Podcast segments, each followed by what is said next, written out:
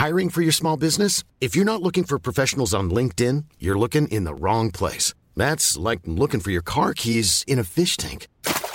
LinkedIn helps you hire professionals you can't find anywhere else, even those who aren't actively searching for a new job but might be open to the perfect role. In a given month, over 70% of LinkedIn users don't even visit other leading job sites. So start looking in the right place. With LinkedIn, you can hire professionals like a professional. Post your free job on linkedin.com/people slash people today.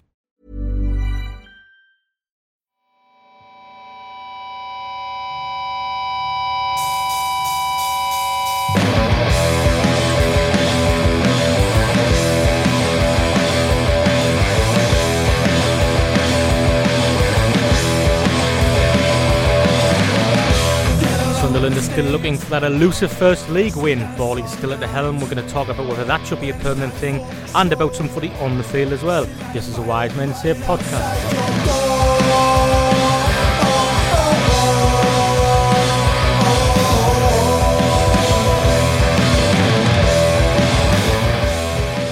Lineup tonight, Gareth. Apologies for any former guests. I'm not trying to imply that um, it hasn't been strong lineup Yeah. previously. You need to worry if you come on in the future and we'll start using you as a, you know, we've got a weakened lineup tonight.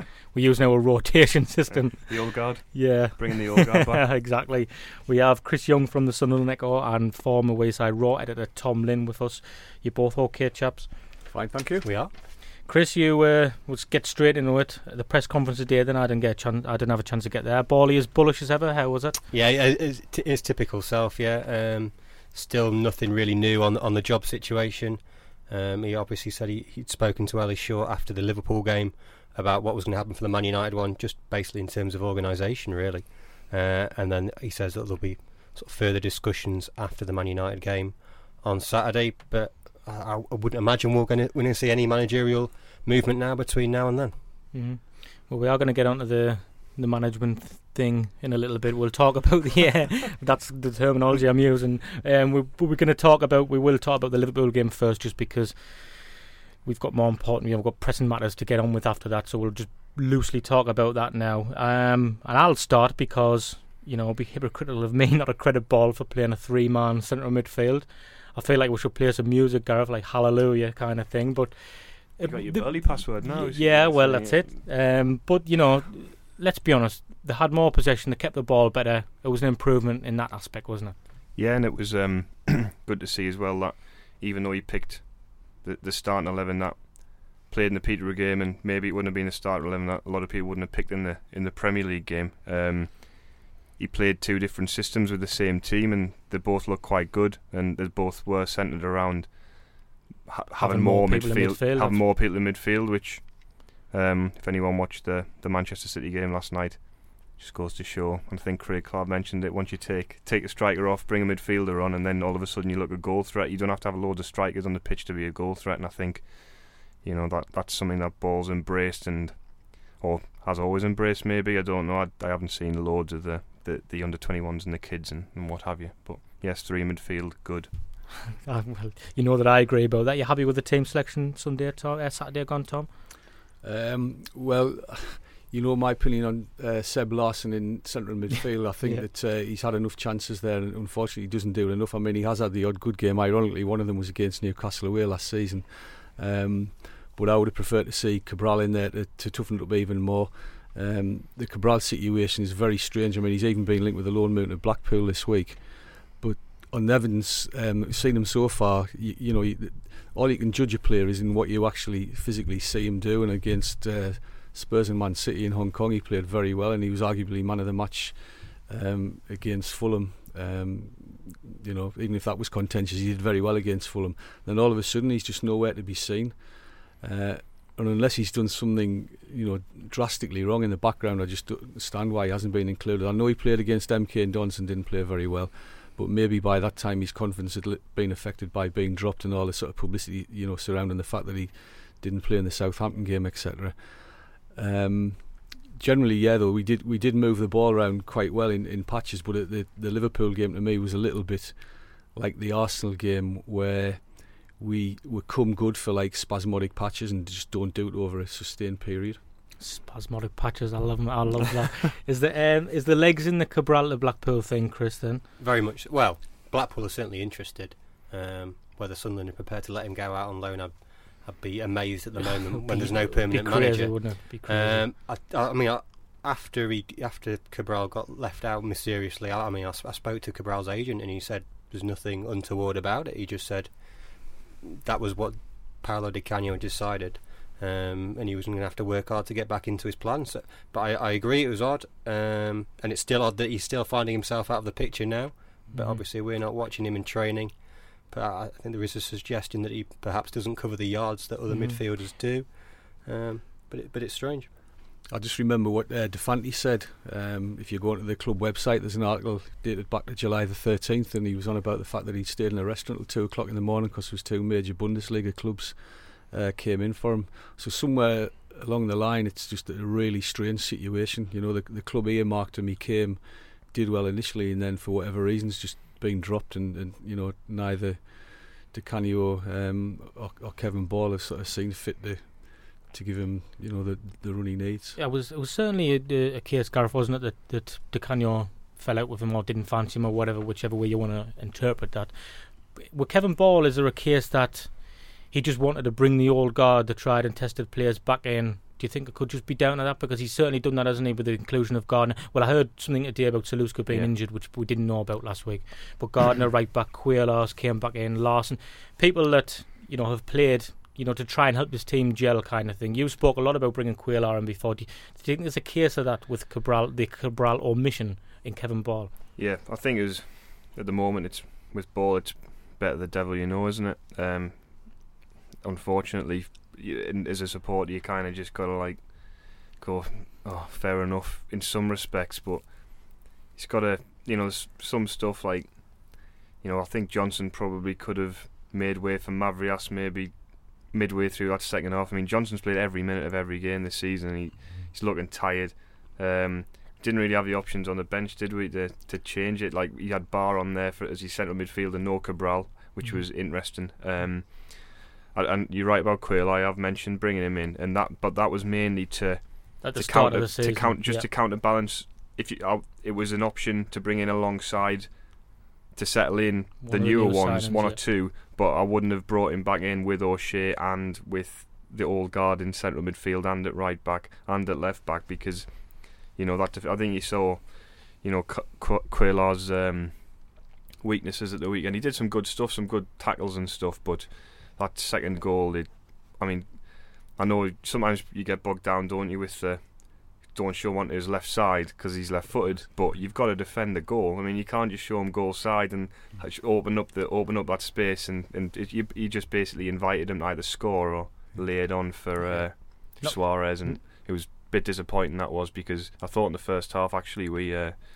I, th- I thought we actually were the better side in, in the play in the first half, but just couldn't quite create that opportunity. we had more possession. I was saying I was reading the Roker Report tactical preview, and I think it was Carl Jones who done it. Um, and he, he mentioned we had more possession in the first half, but also uh, it was interesting. He pointed out that um, we talk about you know he's brought Quaylar in.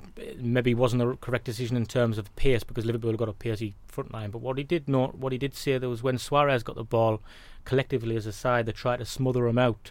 Now, Tom under Di Canio the little subtle things like that he didn't seem to be doing, did he, at all? He seemed to be, you know, this is the way I'm going to play, worry about my side, and that's it. So it's good the ball's introduced. And I mean, it's old school, you know, uh, it's common sense in a way, but it, it's good that he's he's trying to adapt. Yeah, I mean, it, it, from a tactical point of view, it's interesting because Di Canio was, was sort of hell bent on playing. I mean, he once actually said he played four two four, Yeah, but he's also repeatedly. yeah. but then he's you know if he hasn't played that, he's played four four two, and the, there aren't many teams play that system for whatever reason. I'm not saying you've got to follow the herd, but um, Kevin Ball, I think's got you know brought in what some sort of purists might call a, a, more um, modern formation. Um, again, I think you've got to have the players to to play it. You know, whichever you, whether you play four four two, four two four, or you know four four one one, or there's there's so many different systems now. Uh, another little bugbear of mine at the moment, I think it's about time that um, we try to play the wingers on the natural side of the field. I know Adam Johnson can play on either side. And I know Di Canio when he was at Swindon, and obviously when he was at Sunderland, went for this introverted winger system where basically the left-footed plays on the right and vice versa. But I think particularly to help people like Mavrias, who is a right-sided Mm. player, and all the video clips you see of him doing well for Panathinaikos, etc., um, have him, you know, playing down the right flank, and I think it's maybe time that to try and change that a little bit, at least during the course of a match where things aren't going well for you. It is the system Paul's tended to use within the 21s over the last year or so with, with two inverted wingers, one central striker, and a midfield three. So obviously he's tried to incorporate that with the first team. Um, it's given them sol- some solidity. I mean, just going back to a point you, you made, Steve, about the uh, about Di Canio and ganging up on Suarez. I mean, it was noticeable. I thought in the Arsenal game when Ozil got the ball, there was someone different on him every game. There was no there was no set pattern of Yeah. how to contain Ozil, which Mhm. y- you thought would have been blindingly obvious. That's what I'm saying. So Mm. the Canyon paid Gareth didn't need to just make it all about him. We spoke about this before, and you have got to give Ball credit for it. But like I say, it is it is kind of you know you could imagine old school managers all sort of going into the game thinking like that. Couldn't you like take out the danger man? And uh, another thing Carl mentioned on on the Roker Report tactics was the most completed passes from the Sun and squad were going to our key players. It's, it's, Giaccherini, it's for example. yeah, it's Key funny was actually. the you- other one. It's sorry. Yeah, you it's funny that you you mention about this old school manager thing because I spoke to somebody privately. I, I won't mention who they are, but they um they talked about Di Canio and co- were comparing him to to managers, um, you know Martin Allen, um, Kevin Blackwell, old school managers. He was saying basically that Di Canio's approach was an old school approach. yeah. Um, so Well, it was in- with all the discipline and stuff. yeah, yeah, it? very much Yeah. so. Uh, so that's interesting um, that he's is seen as a modern manager, but maybe Mhm. inside the game people don't look at Mm. him that way, and Mm. maybe you know we're looking at. I think everybody may- looks at him in different ways. To But be honest, mean, I think you uh, can't well, quite. you'd have to ask you him. can't how he looks, define he him, looks at you? himself in the mirror quite often. I think, I think he said that. But it's interesting that ball kind of gets slapped with this old school approach. Um, when you look at the two games he's managed um, this season, and at the first team level, they've been quite progressive, different formations um, to build to contain the other position, but be threatening as well. And he's moved Giaccherini off the front, um, stuff like that. So maybe we're, we're looking at ball and looking how he was as a player, and assuming that he's this old school, Mhm. like you I know, mean, I- aggressive, and he, maybe he's got a bit He- more he- about he's him. not when you when you speak to Kevin. There's a there's a lot underneath the underneath this persona because I think it's it's inescapable that you, you see, just see still ball the player, don't you? With Mhm. this midfield hard man, hard man, but there's there's a lot more to him than that. I think. Yeah, no, I actually think his system is, is like the uh, what I was saying. It's, it, it is actually the modern system. Yeah, it was probably yeah. Canio who've gone back to four, which is probably a bit of a fantasy, you know, formation because there's very, you know, few teams play without and out wingers and You don't have a player. We the don't have the middle. players No. for it. It's as simple as that. And you know, everybody who listens to this podcast knows how I feel about that. Well, partic- particularly in, if you're going to play four four two or four two four, your two central midfielders have got to be exceptional to cover, to cover yeah. the ground. Yeah, I think I think what Garth said about management methods as well. You just you know whether you're working in business, academia, or, or sport, you can't rule by fee these days. It Mm. just doesn't work. And I know it's cliche, but you know the the players in many cases are as powerful or more powerful than the manager, unless you you know probably Alex Ferguson's one of the last ones where that case didn't work. the really. key component in that is if you win your games, I suppose you can do. You can It- rule a club how you it want, just- can't you? But it, it seems strange to me that you would, it, it, at the level we are now in the Premier League and the quality of the players that are there, it's, it seems strange to me that you'd come in and decide to get the best out of them. You'd have to try and rule with fear and knock them down Mm. and stuff like that. Yeah. Um, because surely you'd work with them to get the best out of them. Because if you if you can get, you know, Yeah. average, some really good players look average at some clubs and they look brilliant at others, and surely Mm. Yeah. that's to do with how they're being implemented Yeah. and, and man management. I mean, we we all hear bits and pieces, and you know, some of it's gossip and some of it's true. But uh, sometimes you hear things so frequently um, that they've, you know, you almost think they've got to be true. And uh, you know, allegedly, there's been players in bits after games this season because he's been so harsh on them as soon as the game's finished. I think sometimes he just lets his emotion, you know, Di Canio's letting his emotions come out straight away instead of just taking a step back and maybe, you know, saying what he wanted to say on the training the next day or on Monday. Well, you saw you saw that in, with G at Crystal Palace, where he, he at, at the start of the second half, and he walked up the touchline on his mm. Todd with, with his tracksuit on, and just sat in the dugout on his own Yeah. after Like after a getting broken man, didn't he? Yeah, he did. I mean, I've been saying before, and I, I think it became an obs- you know having control and the power thing became an obsession with Yeah. Paolo, and I think he took his eye off the ball on, on the field. But Sorry, it's interesting because you know that against Arsenal he did that whole. If you want to send me off, send me off. Mm. Week later, he's saying to the players, "Do you want to get me sacked? go and get me Yeah. sacked. Yeah, yeah. And Yeah. both both Got have took sent him off, up. Both have took got him up on the offer. Yeah, Yeah. yeah. At least his touchline ban probably lasted uh, a bit longer than his Sunderland Yeah. career. I think his intentions were probably you know genuine, and he's you know he was working hard and you know long hours etc. But just you know ruled by fee just doesn't work. Mm, One thing he was criticised for on the field, Tom, was conceded a, a few goals and we didn't have players on the back post. Larsson Mm. was on the back post on Saturday, but we still conceded a goal. I know you like the use of the term I use, the use of the word rank, but our, our marking this season has been awful, hasn't it? And it's it's relegation form. It, it it has. It's been really poor. Um, you know, some of the goals were conceded against Arsenal and Liverpool. You know, there was some quality goals in there, like Liverpool's third goal, Arsenal's first goal. But like a lot of it's just been, you know, we've, been defeating ourselves in many ways. And I can't make my mind up about Keiren Westwood in goal. Um, the one thing that you would have to say in his defence is that um, he's got a different back four in front of him nearly every game, you know, and there's just you know, keep going on about this communication, whether it's the language, you know, the, the, the language um, element, or whether it's just the fact that there's different, you know, being different players, particularly in the, the centre back positions in almost every game. It's just as a team we've chopped and changed far too much, and I hope whoever comes in um, gets a team in mind and, and sticks with it for a while. And it's going to have to start from the back, Chris, isn't it? The, whoever comes in is going to have to start from the back, tighten that up first, because at least for once we do look like we will have the offensive players now. It's kind of a, yeah, it's kind of turned around from what we're used to, but whoever it comes in just needs to tighten things up first and foremost. Well, if you're conceding three goals per game over four games, I mean, you're in real trouble. I mean, I know, I know Sturridge has put the ball in the net with his arm for the opening goal, but there's no one marking him. John O'Shea was left to mark two players because Altidore had switched off, and then Larsson's standing with his arm against the post. He's not. He's not on his toes, is he, to clear it? Um, it's it, that's that's the big concern for me, and it's been time and again. I think. I mean, the the, The- the opening goal at Palace. I mean, it was Yeah. it was a Yeah. horror show. Yeah, There's only Sunderland concede But goals the- like yeah. that. The, the the opening goal at Palace and the one at the first one at the weekend weren't too dissimilar. No, they weren't. Um, yeah, Westwood's route to his line he's on both gotta come- he's he's gotta got to come come. and clear out, and he Yeah. gets so much protection that you know nine times out of ten he'll get the decision. I think I think he just needs the, the confidence. I was gonna say, is boost this a confidence a, a thing Premier? League clean sheet. I think he showed it when he when he was in his first season here when he had that ten game spell. Yeah. I think he, he, he looked all right then. He Yeah. looked solid and he proved he proved on on Sunday that he he can he's a good shot stopper. I just think he needs Yeah. that confidence. He's under Yeah. pressure, isn't he? To, yeah. to obviously, um, He he, was level pegging with Mignolet before that Yeah. season where Mignolet was excellent, and then now it's like right, you've got to Mhm. prove your worth. And I think with the, like you said, Tom, with the defence chopping Yeah. and changing every week in front of him. It was interesting watching uh, Fraser Forster for Celtic last night when you look at his physique compared to Westwood, it's like on a different planet. You know, I mean, most of the top goalkeepers now now are six foot four, six foot five. You know, you've had odd exceptions over the last few years, like Shay Given and what have you, but generally they're all big strapping guys. And I, I don't know whether Westwood's like a physical presence counts against him or not.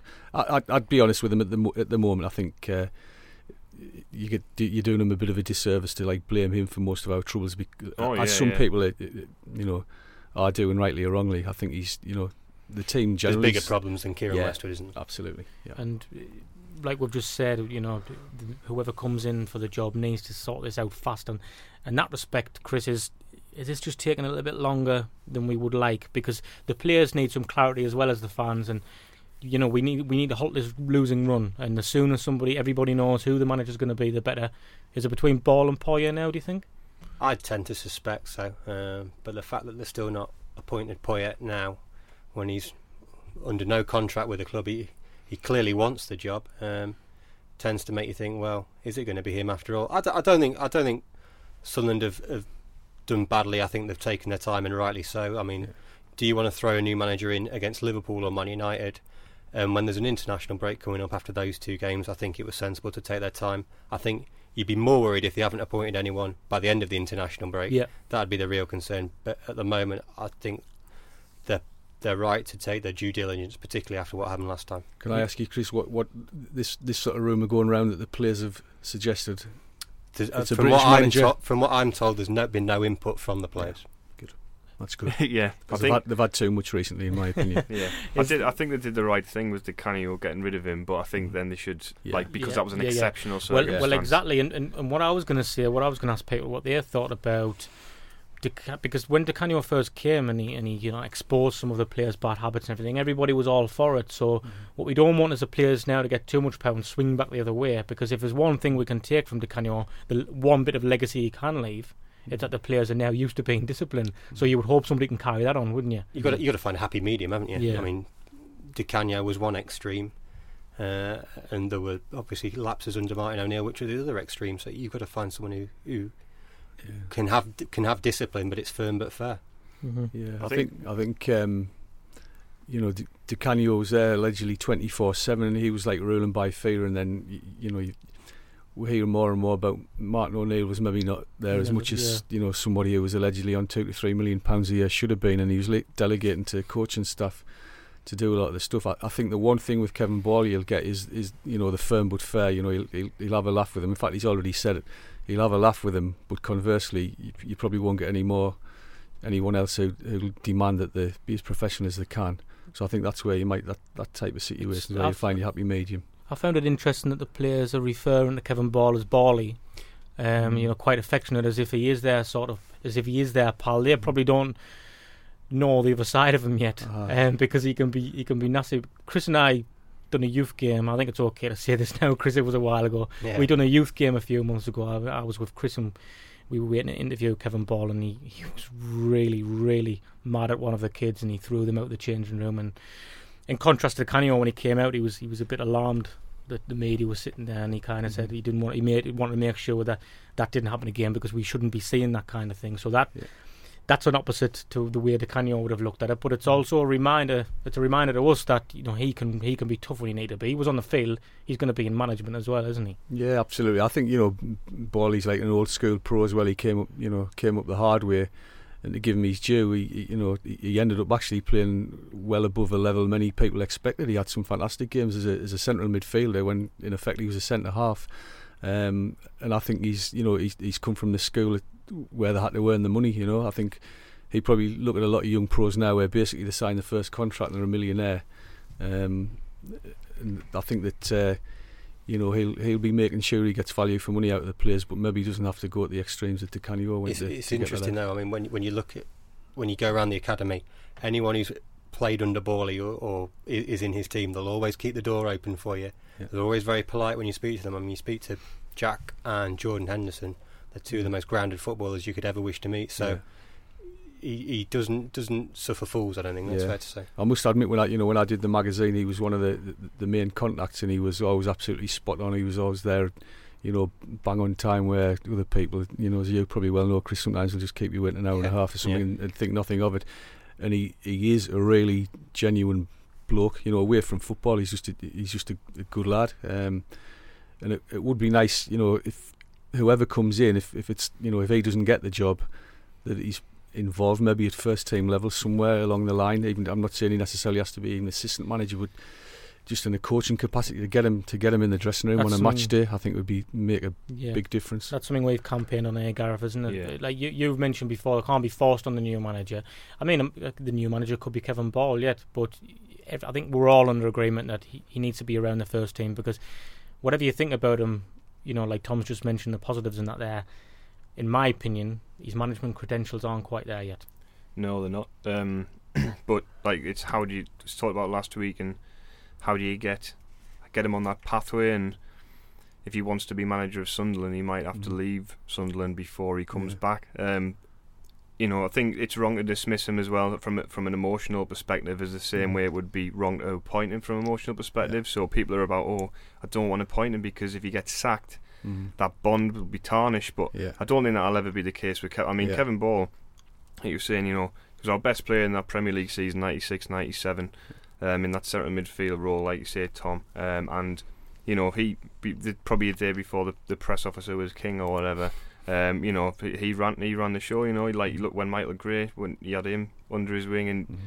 you know, there's no probably no surprise that once Ball left, that mm-hmm. you know Michael Gray probably took a slight downturn off the pitch. You know, he knew the taxi driver knew which taxi to put him in, and mm-hmm. the taxi driver put him to bed. So, in, in in the days where he could have a few drinks after the game, so you know, Kevin Kevin Ball, like, you know, I think he's he's the ideal person you want around that first team dressing room because. Mm-hmm you know, he, he's he's played through that transition, you know, from that when Premier League got bigger and bigger, and he's been at Sun. He knows Sunderland at the back of his hand, and you know, I think he's like a good link between, you know, that professionalism, the club, and you know how he's seen things develop over the years. And I'd be sad to see him leave to to manage another side, say. But if he wants to be a manager, then he's well, I mean, to go and half, half the battle is you want your players to run through the proverbial brick wall for you, and Kevin hmm. Ball certainly They said sent do that for O'Neill. Yeah, What do you mean? I doubt that very much.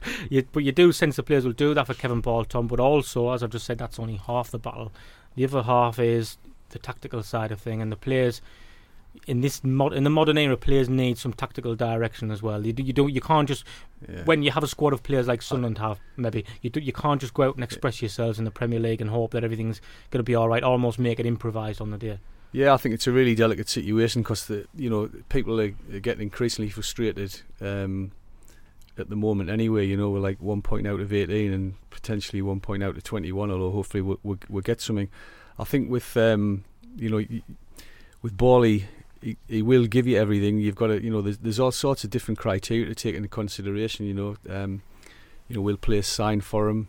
Um, will people sort of I think the thing is at the moment coming into if you gave him the job for argument's sake tomorrow, the last thing any Sunderland supporter wants to do is, is, is start to criticise him, you know, and that's why I think it'd be better maybe a bit of experience and him alongside him, or involved or involved somewhere along the line. Or could you do it the other way around?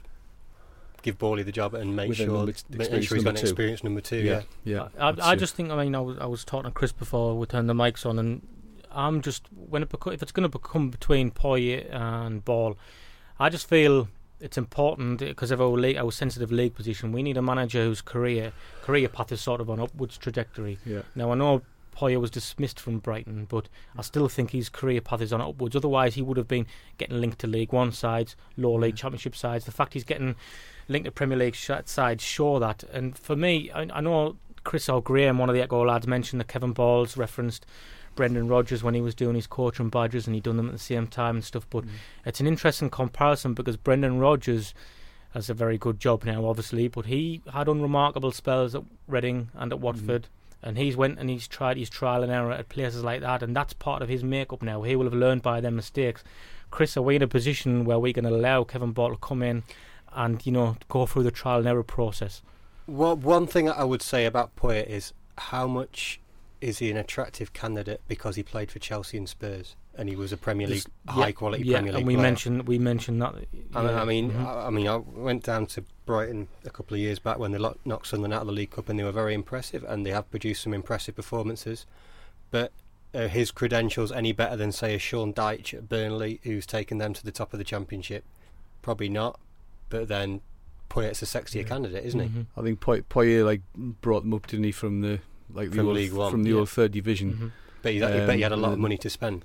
He he he did. Um, it, it is a. da- I'm not saying I, you know I, I definitely one Poyet. I think he has got th- things going for him, but I think um, he's got this certain type of uh, football. I've actually got a, a, a relative who uh, supports Brighton, and it's basically Swansea times ten. You know, so you're gonna have to have like a lot of patience to to watch the type of football that they play. But conversely, it was effective. It got them out of the the old third division and nearly into the Premiership. Um, and he he he did buy he bought a handful of players a little bit like Laudrup's done at Swansea that you wouldn't expect to, to come to a club of you know with all due respect of that standing you know and, and he did he did well by them but it's there's just so many different arguments with, with so many different managers at the Oh, moment. I, I did a piece in the Echo today just saying everyone knows who they don't want, but no one knows who they do want. yeah, Mm. exactly. Spot on. I think um, it's interesting about Poy as well is he plays that sort of nice football the way it should be played, whatever rubbish. That's Yeah. whatever Inverted that commas. means. Yeah, yeah, whatever. Gav stuck his fingers up in yeah, the air. yeah, there yeah. Not like that. Not like Roy, uh, Roy Kinnear, Joe Kinnear was doing at the Everton match the other night. Did you see that? Oh. Subliminal messages.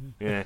Um, but yeah, uh, the interesting thing about uh, Poy is, is that, and, and Craig commented on it, was um, last week when he was on about the, that w- he plays that he plays one way, and this is what we're going to do. And if you don't like it, you know, sod you, basically. Bright, uh, Brighton had a very bad record when they went behind in games. They didn't change it, tried to keep playing. Uh, Four Um, three three religiously, isn't it? and um, yeah, in the uh, try and build from the back, build from the back, and wait, wait for that, wait for the the, Mhm. the incisive pass. Obviously, when someone's going to goal up, you're just going to sit, aren't you, and let you can play in front. Yeah. And it, at Brighton, obviously, you wouldn't be as exposed to that because I guess he, he probably was going to be in the lead in more games than he wasn't because they're one of the better sides in the league. Mm. If you come to Sunderland and play in the Premier League, the Selling a little or a lot? Shopify helps you do your thing however you cha-ching. Shopify is the global commerce platform that helps you sell at every stage of your business. From the launch your online shop stage to the first real life store stage, all the way to the did we just hit a million orders stage. Shopify is there to help you grow. Shopify helps you turn browsers into buyers with the internet's best converting checkout. 36% better on average compared to other leading commerce platforms because businesses that grow grow with Shopify. Get a $1 per month trial period at shopify.com/work. shopify.com/work. Planning for your next trip? Elevate your travel style with Quince. Quince has all the jet setting essentials you'll want for your next getaway, like European linen, premium luggage options, buttery soft Italian leather bags, and so much more. And is all priced at 50 to 80% less than similar brands. Plus, Quince only works with factories that use safe and ethical manufacturing practices. Pack your bags with high-quality essentials you'll be wearing for vacations to come with Quince. Go to quince.com slash pack for free shipping and 365-day returns.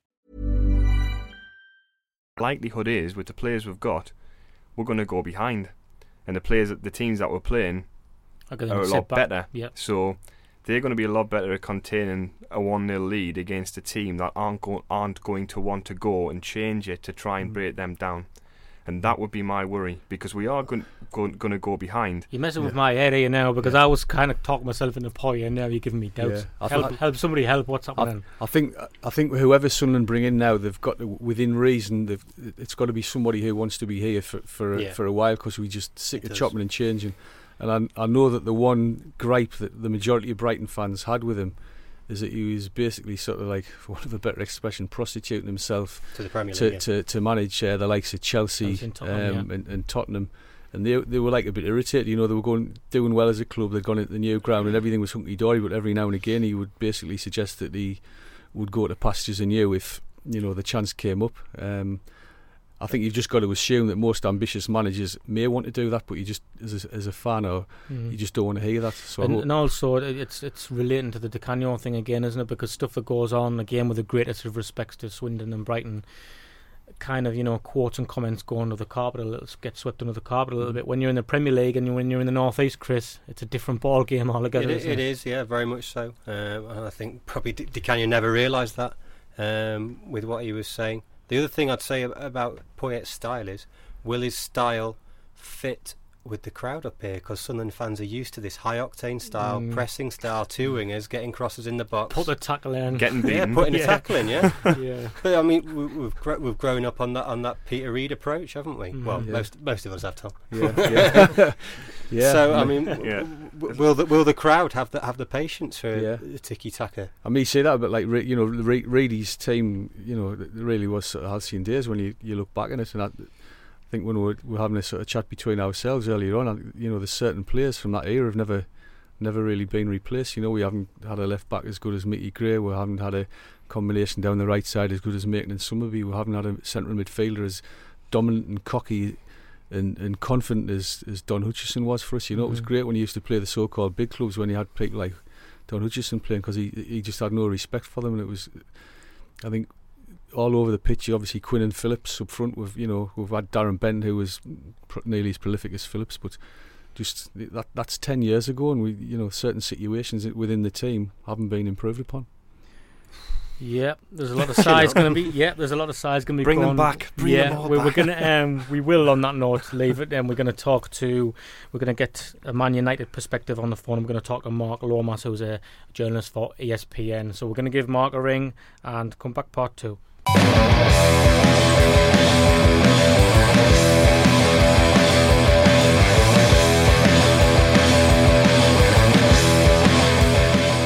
have Mark on the line now, and Mark, I'm going to start with making a point. We had your colleague Dom Rayner on um, in, in this fixture last year, and we we just got chatting about who we expected to replace Sir Alex Ferguson. Now, at that time, Sir Alex hadn't indicated that he was going to leave, and Dom was making the point how he'd love Mourinho, but it was typical that Mourinho was going to be available that summer when it was going to be irrelevant. As it turns out, it wasn't irrelevant, so that's who Dom wanted. What were your initial thoughts when David Moyes was given the job? Dom failed massively in his Nostradamus efforts there, didn't he? Um, to be honest, I I originally thought Mourinho as well. I mean, just the guaranteed success that he brings more than anything. But how, however, when Moyes was actually announced, I did quickly come round to the idea, mainly because you know Sir Alex Ferguson clearly had a major role in his appointment. Um, obviously, not just the Scottish brethren angle. Um, I think he genuinely thinks that he could be the next, you know, not Sir Alex Ferguson, but the next mm-hmm. long-term Manchester United manager, and that's Mourinho hops around from jobs. He's never there yeah. longer than three or four years. I think he gets bored easily. Mm-hmm. Moyes likes a project. He likes something long term. He likes to embed himself in the club. And I've spoken to, I've got a lot of friends who are Everton fans as well who speak highly of him. And yeah, you know, I after thinking about it for a little while, I did uh, come round to the idea of David Moyes. Although I'm starting to go back on it a little bit now. Yeah, I was just going to say, how are you now? You're not panicking yet? No, I'm not. Uh, panic panic station hasn't set in just yet. Um, however, I did find myself saying the words the other day that I'd be happy with a Capital One Cup victory and fifth place in the league as a first season, Oof. which I uh, didn't think I'd be saying uh, a few weeks ago. Mm-hmm. Um, there's a little bit of a worry, isn't there? I mean, that, more than anything, it's the standard of the football uh, hasn't been good enough. Uh, there hasn't been enough heart. Uh, against West Brom, it was just when we went 2 1 down, the United of Sir Alex Ferguson would have been fighting tooth and nail to get that goal in the last few minutes, and it just it, it wasn't there in the same way. Um, didn't feel like the ball was going to be drawn into the net. Um, so, yeah, I'd, I do not know. I, I still think that Moyes deserves time. He deserves a season, of course, and perhaps more than that. Really, you know, this is Sir Alex Ferguson's team. He hasn't been able to put his own stamp on it yet. Um, give the man time, and I think that's honestly, I think that's the feeling among most people at Old Trafford as well. Yeah, I just think um, maybe it's it's not always as good as it. It this is what it's like for every other football club. So you know you're gonna have to you're gonna have to take it for like two or three years, and then you'll probably win everything again. That's I think Ferguson sort of jumped ship at the right time, and I don't I think I wouldn't say he's left a mess. That, that I don't think that's the case. I mm. think he's left I an average, an, an average, squad, an average yeah. sort of I think he's saying that, that, that I think he's saying that side was going to take a, a, good three years, two or three years to put together, you know, to build up from the bottom again. I think he, he thought it was a good time to get out. But you know, in contrast, Tom, these problems seem minor to what we've got because I've seen a lot of people on Twitter this week sort of saying that's a it's a brilliant time to play Man United. It's a brilliant time to play. It hasn't been a brilliant time to play anybody for us this season. Yeah, we, we, we shouldn't put ourselves down in front of the fans of other clubs, but unfortunately and you know that Sunderland are in this like law of averages situation. You know, like if, if there's some striker hasn't scored for three years, he'll score against Sunderland, and um, you know West Brom hadn't won all season and they beat us three 0 and so it goes on. And you know, no doubt, West, Man, West Brom are a strong force. Sorry, West, West Brom are a strong force these days. Yeah, they're, yeah, they are. They're not a bad. They're actually, in all season, they're not a bad side. They're better than us at the moment. But uh, no, I'm sure. I'm sure uh, we'd like to have Man United's problems if that's uh, if this this little scenario that you're in at the moment is classed as a, a problem. You know, still well, still in the Champions League and all the cups and Mark, what would you say the transition's been like then? But what, what has David Moyes changed much? Because I'm sure the idea was that you've just said there wouldn't be drastic changes. He would just try and you know continuity would try and follow things on. Um, has he has he done that maybe too much with, uh, it, with the absence of bringing in a real you know attacker midfielder or, or, somebody like that? I think he clearly hasn't brought in the players that he, he he's wanted to bring in. I, I, to be honest, I don't think he had enough of an idea. He hadn't been with the players long enough to make a decision about how drastic the change needs to be. Um, he always maintained that the squad was good enough, but then we heard him saying this week that they need five or six world class players in order to uh, qualify for the in, in, order to win the Champions League. So mm-hmm. I don't know. I think he knows that changes need to be made. The transition hasn't been that smooth. Also, you have to remember that all the coaches behind the scenes have completely changed as well. He's brought in his own team, um, Steve Round, Chris Woods, and everyone. They they have a slightly different vision about how they do things in training, and I think actually almost as big a loss as Alex Ferguson being René Meulensteen because he really drove our style of football over the last two seasons.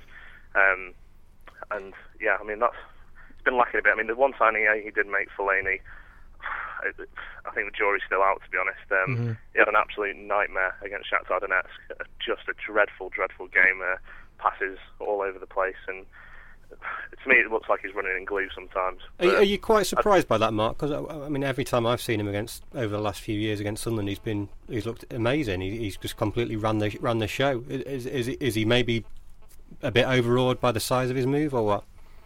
Well, I think that must. I think. I think that must be it. I I just, he just doesn't seem to have bedded in yet. I think he feels a lot of pressure. There's a lot of pressure with the price tag as well. Um, you know, there is no denying he's an excellent footballer. He completely, he completely owned um, Michael Carrick and Nemanja Vidic. Uh, he has done quite a few times over the last few seasons. Um, he's played some fantastic games against United, but he's he's just not there yet. Maybe it's a pace thing. It's a different. It's a different. It's just a different pace, I think, If at at one- United. The players he's working with, and that's been that's been difficult for him, I think, so far. If there's, a, if there's one game he's going to come good, you can guarantee it. You can Bring, guarantee bring it's and gonna die back one. About because time uh, he scored a goal. Actually, I mean that, that would yeah, be quite well, good timing. yeah, I, I can tell you why he's going to score. and die bossed him last season Fellaini, didn't he? Yeah. Mm, Marked him out of the game. Can I, can I Yeah. just ask you about you? You've, you've just you know we we all twigged as soon as you mentioned the name uh, Millerstein. Excuse the pronunciation. Um, h- you said he's been a big loss to Man United. Can, can you tell us what his qualities are, and would we be advised to consider him as a potential Sunderland manager? I, I think he would be. I, I mean, I'd, we're talking about a man who's he's very modern coach in his methods. He he loves attacking football. If, as I said, I mean, if you watch the way Manchester United played, he, he he and Sir Alex Ferguson are one and the same really in terms of the way they they want teams to play good attacking football. That that that's the biggest thing for me. And um, you know, he hasn't he hasn't really covered himself in glory. I think he he was with Anzhi for not very long, and I think his is when he has been in the pos- managerial position. I think he was at Brøndby as well. Yeah. yeah, the animal, the animal situation. the reference these players to animals. Yeah, that Yeah. that's what. What are He's you that's, be? well there. So Yeah. it's, it's a big step. It's a big step up, obviously, to be a full-time manager. But I think in terms of what he brings um, as a coach and his ideas Mm. and his footballing philosophy, I think he'd be Mhm. yeah, he'd be a good addition So to any it- Premier League. I was quite surprised he didn't get, get the Wigan job. Actually, I thought that would be quite a good little step in for him. But Yeah, what, what what's he like on the on the ego front? Because we've just you know we've just got rid of someone who's had rather a rather large ego, and we're, we're also linked with someone uh, allegedly who's got a, a, a com, you know comparative ego. So is he is he okay yeah, on I mean, that score? Is, this is a guy who's uh, mates with Jim White from Sky Sports, so I think that sort of tells you the level of potential ego that he's Yeah. dealing with there. So. I think I just got put off. He- His coaching credentials are all there, but that story with animals, you you can't ignore that. And uh, you worry about him on the front line as such. You know, just That's- leave him on the training That's ground. all But jumping out and shouting, Yeah, booing people's I know, I faces know. and things But like that. um, Mark, Mm. can you give us something then? What's been going wrong for Manchester United? Because we, we need something to clutch at here. We need something to clutch at for Saturday's game. Where where where could you see it going wrong for you and possibly right for us? Well, I think I think defensively we've looked pretty weak in the last few weeks. Um, Vidic had a good game actually against Shakhtar, but then he came up with an error as well, which led to their equaliser. Um, I think, yeah, I think, I mean, I think defensively that's that's the main area you've got to look to target, and we haven't really been scoring enough goals either. Van Persie, you know, he looked fantastic. Two goals against Swans in the opening day of the season, and it's just all dried up a little bit um, since then. Midfield is all over the show, really. I think no one, when it's Fellaini, Carrick, and Cleverley, that to me on paper should be our first choice midfield. But when they play together, it just hasn't quite worked. Uh, as I said, Fellaini's tracking back, particularly, it leaves a lot to be desired. Um, really struggles to catch up with players, it seems to me, when he's been chasing back. Um, but yeah, uh, to be honest, I think there are there's weaknesses all over the park at the moment, um, and you know I think it is a good time. To, we said it before, but I do think it's time to play United. And you know, Kevin Ball, I think he got a nil-nil draw at Old Trafford last time he was Yeah, he did. Sunderland Yeah, caretaker manager, Man so yeah. he's got good form there. Yeah. Well, Sunderland went down after it, so yeah. you, you know. Um, yeah, just when I've seen Man United, I just think they lack that that that final thrust, maybe on like that final transitional pass. That that think- so dangerous. It just seems to lack like it's just a bit thought- Do you, lackadaisical. know, you know what, it's funny you should say that because we've actually got a player who's warming the bench at the moment. He's very good at threading that final ball in uh, Shinji Kagawa. So Mm, that's a strange Yeah, one. I think everybody's mystified by the, the his lack of involvement in the side. Um, Chris, getting back to Sunderland, do you think Kevin Ball's going to play a three-man midfield again, isn't he, against Manchester? United? You, can, you yeah. can't you can't see you know you can't see any reason why he would change that. Do you think personnel will be the same, or do you think he might tweak things, or if you're not sure, what what would you what would you do in the situation? He, he might change things at the back. You, know, he might bring Celustka back in and perhaps Is move Gardner fit into- again now? He is, yeah. He was only injured for the uh, League Cup game. Right, okay. Uh, he was fit enough to be on the bench last weekend. It was only it was only a minor thing. Mhm. Um, so maybe move Celustka in and then push Gardner further forward into midfield. But Mhm. I know I agree. I think it'll be five-man midfield again, and I think I know Vidic will probably be back again. Um, but I think if you're Kevin Ball, after seeing set the way Sessègnon ran at United's defence last weekend, you'd be encouraging your Altidores and your Johnson just run straight out, run at them, Jack- and Giaccherini, yeah. Mhm. It's um, it's gonna if we're gonna assume he's gonna play the three man midfield. Tom, are we are we gonna like Chris just said? I think you might put Gardner in there as well. I know how you feel about Larsson. We're gonna assume Cabral's not gonna play, so it's gonna be mm. Gardner or Larsson. You're gonna edge for ed, edge Cat- towards Is Gardner. Cattermole not playing? I think Cattermole and Keel play, and I think Yeah, so be you can't put Cattermole, Ki, Gardner, and Larsson in. It'll be Gardner Really? for Larsson, surely. yeah. That's what I'm saying. So Oh, I was gonna ask. Gar- no, Oh, I was- so I thought you said and no, no, Larsson. no, Gardner or So you Larsson. can't- you can't was- have No, no, no, no. I was going to Yeah. say, so I was going to ask Tom which way he was going to lean towards, Gardner or Larsson. Well, that, that, you know, Gardner is a central midfielder, and he, you know he does seem as though he's rated by um, the various managers. I, I, I think you know Gardner's a, a, a steady pro. He probably wouldn't get in your first eleven. Um, you know, if, if everybody was on form and, and all the rest of it, but he, he, he comes into the team and does a job to a certain extent. And if if it was him or Larsson, I'd play him. I haven't got a big thing about Larsson. If, if you play Larsson, play him wide right because that's you know this is Mm. my argument. I think we, we still go down this route of square pegs in round holes far too much, you know, Mhm. the fullback situation that we mentioned earlier, etc. So yeah, if, that that would probably be a change if Salus was fit to play him and then put Gardner where So- Larsson. Celustka Gareth has agree to- with that? Celustka has Salus and Gardner back in. Would you go for Um, that then? Them two? That's a two changes. For, I for think me, it would be a toss-up between Larsson and, and Garner in the middle. I, I don't think. I think they're pretty much the same player. Um, I, there's no. So if I pushed you for I one, just can't. If I, there's a better goal threat than Gardner, surely. I've I've always said because Gardner, I've, you know, I've always said he struggled. He really, really struggles in the two-man midfield. When he played for Birmingham, he scored a lot of goals when he had the platform of a three-man midfielder. So there's a goal threat there. On the other hand, does Borini come in because Giaccherini could then drop and he could play the furthest advanced in three-man midfield? There's options there now because I wouldn't Is- move is-. I wouldn't move Giaccherini so off Borini, front. Borini Um, starts on the bench. Um, you controversial one here. Would you be tempted to drop Johnson and play Borini if I he don't think played it's that the four, controversial. A if lot he of people's played the been four calling three for it. three against like he did in the system he played against Peterborough? If he played that, I'd play Johnson. If he's if he's going to play that narrow three three three, Yeah. you could do worse and play Giaccherini and Borini off uh, off Altidore. Yeah. I think. Well, there's also there's also a, a, a shout for possibly playing Johnson down the left hand side because Man United's right back is basically the, the two centre backs Yeah. playing playing right back at the moment, Mm. Smalling and Jones. What about um, Cuéllar? I mean, I'd drop Cuéllar and bring Roberge in personally. Yeah, for the mobility. I think he's going to try and keep changes down to a minimum, isn't he? So I I, think think. I think I think uh, Celustka might come in, Gardner might come in. Gareth, you still didn't. Answer, I know you're saying you split. Give me an answer out of Gardner and Larsson. I Toss want a to know. coin. I'm not. I, I, Really? Honestly, it's. I, I tell you what. I'll tell you what. I'm gonna be. I'm, I'm gonna say. I'll stick. I'll stick with Larsson. I'll Really? stick with Larsson ahead of Gardner. You know, I'm not really a massive Gardner fan. Would you I- bring Borini and Tom, Um, I, I or would you leave it with Johnson and Giaccherini? I, out I'd probably leave it with Johnson and Giaccherini, but with a, a view to bringing Borini on, you know, sort of after an hour or something if, if things weren't going well or. Mhm. And th- th- th- I mean, this is the difference between the sort of relegation sides we've had in the past. We haven't had a side where we can say, would you bring this attacking player and this attacking, this international player and this international, and we'll have them options, and it's still falling all around us. So does that give you a little bit of a glimmer of hope, Chris? I'm clutching at straws. I'm a glimmer. I'm clutching at straws here. Yeah, I, mean, I think I think I think Sunderland. I, I think it was you said it earlier on, Tom. That there's there's enough Yeah. play quality in those players there Yeah. To to avoid relegation. It's Yeah. just getting them to gel. yeah. It's Mm. it's a bit like years when we got relegated when you had people like you know in the squad like excuse me, Quinny and Phillips, you know, and Claudio Reyna. It's just very strange. Mm. Tell us, um, tell us, Mark, where you're hoping Manchester United's going to win this game on, on on Saturday. Where do you think the game's going to be won or lost? Well, um, uh, to be honest, I think Moyes is going to be sitting down this week and just telling them that you know it's time they pulled their fingers out, really, especially in the league. Uh, as you mentioned, we've had a couple of all right results in the cup um, against Liverpool and against Bayer Leverkusen. Even the draw last night was all right.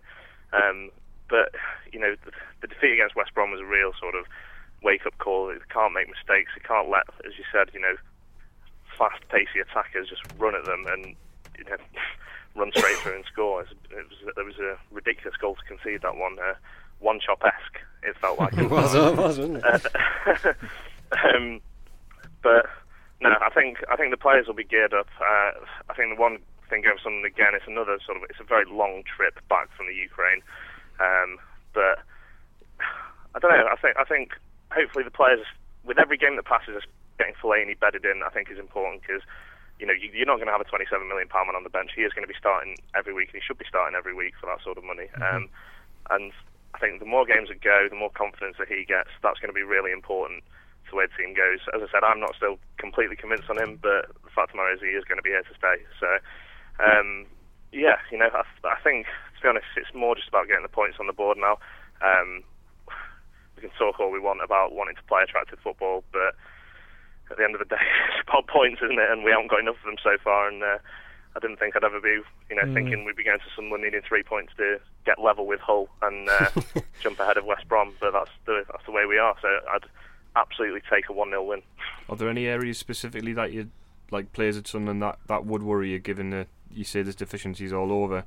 I mean, personally, well, I, would think, I think Johnson, I think Jack I think Altidore has that. Altidore has that sort of pace and power that can really, really trouble United's defence. And uh, Vidic hates coming up against those sort of players as well. And um, I don't know. I, I, think I think he's really sort of underperformed this season. I think he's another one who's due a good game, really. Um, and he's certainly due a big goal. He's, I think he's a great player and he's a great signing for Sunderland Everton. I'm not just saying that because he writes in the ESPN column either. Um, but he, you know, he, he was fantastic last season, and I think he will come good for Sunderland. It's just getting off the mark. I think in the Premier League, getting a, getting a couple of goals. Um, I think he's a, yeah he, he's for me he's a big player. He's a, he's a big worry to play for any defence to uh, to play against. Um, obviously, I'm not I'm not quite as concerned that John O'Shea could have you know Wayne Rooney or Van Persie in his pocket, mm. having watched him for many years. Uh, yeah. Much as I love him.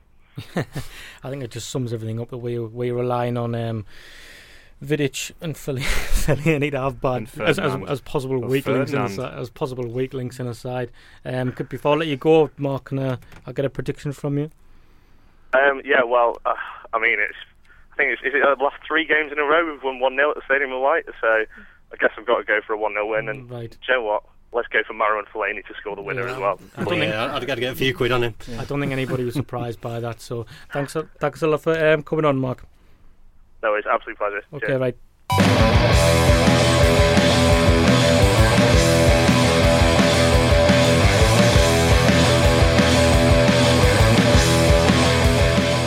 We'll get a prediction from all you lot as well before we leave. Um, but we are gonna we're gonna finish the last five ten minutes or so, Gareth. On Gareth's idea that we're doing this question of the week thing from now on, so I will let oh, Gareth. I will let Gareth. I will. I'll let you take over now, Gareth. Yeah, it was. Uh, I'll talk into the oh, microphone. Yeah, I was going to say. I can't reach for paper, which I've left too far across the other side of the room. It's not good enough preparation. See, Stephen didn't embrace this. I'm I'm disappointed in him. So I just I know it was, a miss. Like, it was a breakdown to, in yeah, communication. Yeah. Do I have to come up with one? He didn't. Did he pass it on? He did. Did yeah. you come up with one? Mm. One. Oh, yeah. well, Tom's no. Chris, he's got one. Oh, Lovely. So the question of the week was basically a football duet. Take two football and figures and come up with a song you'd like to sing. Um, so I'll give some examples that I had, and then I'll read the the ones from Twitter that we got, and then I'll I'll get the the best ones at the end. So mine'll be the worst. I'm telling the, you. the standard's been set. With I'm not very good these. at stuff like so, this. Yeah. So yeah, my suggestions were I've got uh, Teddy Sheringham and Andy Cole. Why can't we be friends? Bardsley and Kilgallon. Money, money, money. We should have had some sound clips of yeah, canned laughter. Canned laughter. Yeah, and yeah. that would have that so would have yeah, that would have made it sound better. Really? Yeah. Um, and I've got uh, Suarez and Young, Holy Diver from Dio. So that's a bit of a left field one. But yeah, so the ones I've got from Twitter, Michael Epstein. There's quite a good one. Um, Kieran Dyer and Lee Bowyer singing to e- Lee Bowyer is singing to each other something stupid. Um, Mark Triggs came up with um, a couple. Uh, we've got Di Canio and Titus Bramble doing "Perfect Ten by Beautiful South." Um, and the, he's this I quite like this one because it, it, it, disturbed me slightly. I didn't sleep very well. um, was Ashley Kinnear and uh, Pardew singing a bizarre love triangle by New Order. um, I think this is my brother who sent this one actually. So cheers, um, Messi and Ronaldo. Anything you can do, I can do better. I like that one. Uh, Kevin Bell, who's a f- been a long time listener of the podcast. You're going to call him a fanatic there, yeah, weren't you? yeah, no, I wasn't. No, no. He loves me. They all do. Um, you've got Keys and Gray um, performing The Revolution Will Not Be Televised. Bit of a thinker. Alex Lee, uh, Pardew and Kinnear singing Tainted Love. And uh, Nick Some Holden ones. came up with a couple. I've left. Actually, he's another one. Dan Glassy actually works in my office, and he's from the other side. Um, but he came up with John Terry and Anton Ferdinand. Heard it through the grapevine. Controversial. um, but I've, I've kept the top three that I liked. Now we should have Um, had a sound clip with a drum roll. Yeah. Um, we'll so- be better prepped next week. yeah, so Nick Holden came up with two, and this was one of them. It was um, Villas Boas and Mourinho to embrace the simmering tension between them and perform The Libertines Can't Stand Me Now. But his other one, which made it in the top three just because, it was a Waddle and Hoddle to reunite for a 26 year anniversary edition of Diamond Light, obviously, which, you know, fair enough. Um, we've got Ben Anick and Liam Lawrence singing The Bad Touch by the Bloodhound Gang. Yeah. So, you know, to put that in the context of people that don't know that that's good. Yeah, Yeah, you don't want to put that in yeah. context. Let- yeah, Best yeah, left yeah. unsolved. but Let's- this was my favourite, and Google it it. was, uh, Yeah. yeah, yeah, it was Let's uh, allegedly do it like alleged- they do allegedly, Channel. yeah. allegedly. um, this was um, John O'Shea and uh, oh, sorry, it was Dan Williams who had the um, the Ben Anick and Liam Lawrence one. I don't know if I said that, so credit to him. Um, we've got David Bell, I think's a winner for me, and it was uh, John O'Shea and Giaccherini singing the Ketchup song. So, yeah. So you can do yours now. Well, I was just going down the angle. Of, I wanted to keep it Sunderland in house, and I was just thinking, you know, uh, probably our most creative forward players, Giaccherini and Johnson, doing a duet and directing it towards people like maybe Larsson and O'Shea was the most waf- wasteful on the Yeah. ball and just singing, "Hello, is it me you're looking for?" yeah, anyone who's got the ball Yeah. who's facing John Yeah. O'Shea. Yeah, it's quite good. Well I done, thought that was going to go down really bad. So I'm That glad was people really like well thought out, actually. So well done, Tom. Um, yes, after great deliberation, I came up with uh, not as good as the others, but uh, Danny Graham and Cabral singing "Don't You Want Me," yeah, I like that. That was or Gazza and Peter Reid singing "Little Old Wine Drink of Me." I, I had thought of Gascoigne and Merson. Uh, let, uh, we're going down the pub, but I didn't know how uh, appropriate that would be. I had Fernando Torres and Jan Vertonghen singing the theme from the Itchy and Scratchy show. yes, outside the box. I like it. I like it. We haven't I got think- any prizes. I'm going to or award a winner to um, to to Stephen. I think in Studio One that was quite Really? well thought out, Yeah. Yeah, I thought that was good. Well, I think am overall though, if you, you don't win any prize, but you win the uh, adulation of your peers, which i I'll think is more important than anything. I'll send myself a signed photograph. Again, Yes, so I'll get predictions from everybody now before we go. Then, um, Tom, Um, we're I'm going to be honest here as, as, as much as we want. I'm going to cheer myself up a bit and go for a one-one draw. Chris, I think it might be a similar scenario to Liverpool, maybe not with as many goals, but determined, spirited Sunderland performance. But I think Man United will just have too much. I'm going to say 2 0 man, to Sunderland. Right? Come on. I liked how bullish his Yeah. face was there when he said that. He kind of he Um, launched his head towards the microphone. You know, I think Altidore, people are commenting about that he hasn't scored. But I think he's been ridiculously unselfish, and I think he's been really good as Mhm. a as a centre forward. So I'd love to see him get one, and I think Giaccherini and him look very dangerous. So up against those two centre backs, Mm. get into them. I'm gonna say I'm gonna say a ones each, and that's as optimistic as I can possibly be. I do think we we would due a break, a, a good result somewhere, and that would be a good result. I think it would feel like a win for the players to an extent, where if they got a draw against somebody like Manchester United. That could hopefully be the springboard. We're looking for this springboard. Springboard. We're only going to Swansea next week. That's an Points easy no game. That's an easy we need game. wins. Yeah, Need that's an easy game. But Gareth, I'll let you finish on the one more thing before we leave. Oh yeah, this. So um, you, you might have heard us mention before regarding uh, that we're now associated with Spark FM and uh, Sports Bite. Uh, we call it the lovely Spark Studios at uh, the University of Sunderland, which are fantastic facilities. So you know, next year if you're a college, get yourself along. If you're doing a broadcast qualification, um, and then next year if we're still here, which we should be, you can get involved what we're trying to put together now, which is the Sport Sports Bite panel. Um, Sports Bite is the um, Sunderland well, the the local sport and national sport arm of the of the university.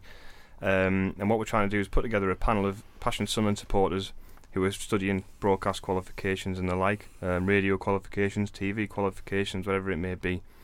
Um, and we want to get you in the studio um, from time to time and just join in. Um, so if you're interested in becoming part of the Wise Men We've got Say a couple of people podcast- already lined yeah. up. Yeah. um, but if you're interested in becoming part of the Wise Men Say um, Sports Bite panel, um, get in touch with us on Twitter. It's uh, at Wise Men Say 1973, um, or contact Sportsbite uh, or Spark, um, and l- let them know, and they'll put us in touch. Um, we are moving along with things like we've got we've got somebody who we're going to be speaking to, and hopefully we'll get it up and running in the next uh, two or three weeks. So yeah, we're, we're really looking forward to having throngs and throngs of entries uh, and people who want to get involved. Thongs? Th- thongs and thongs of entries. um, but also, if you want to, also question of the week, if you want to come up with ideas, because I'm clueless, then just send send send us those ideas as well. Right. Um, Everybody get involved with. yeah, get um, amongst it. This is what it's all about. Right. Okay. So it's only Manchester United. Don't have nightmares, people. Thanks for listening. Over and out.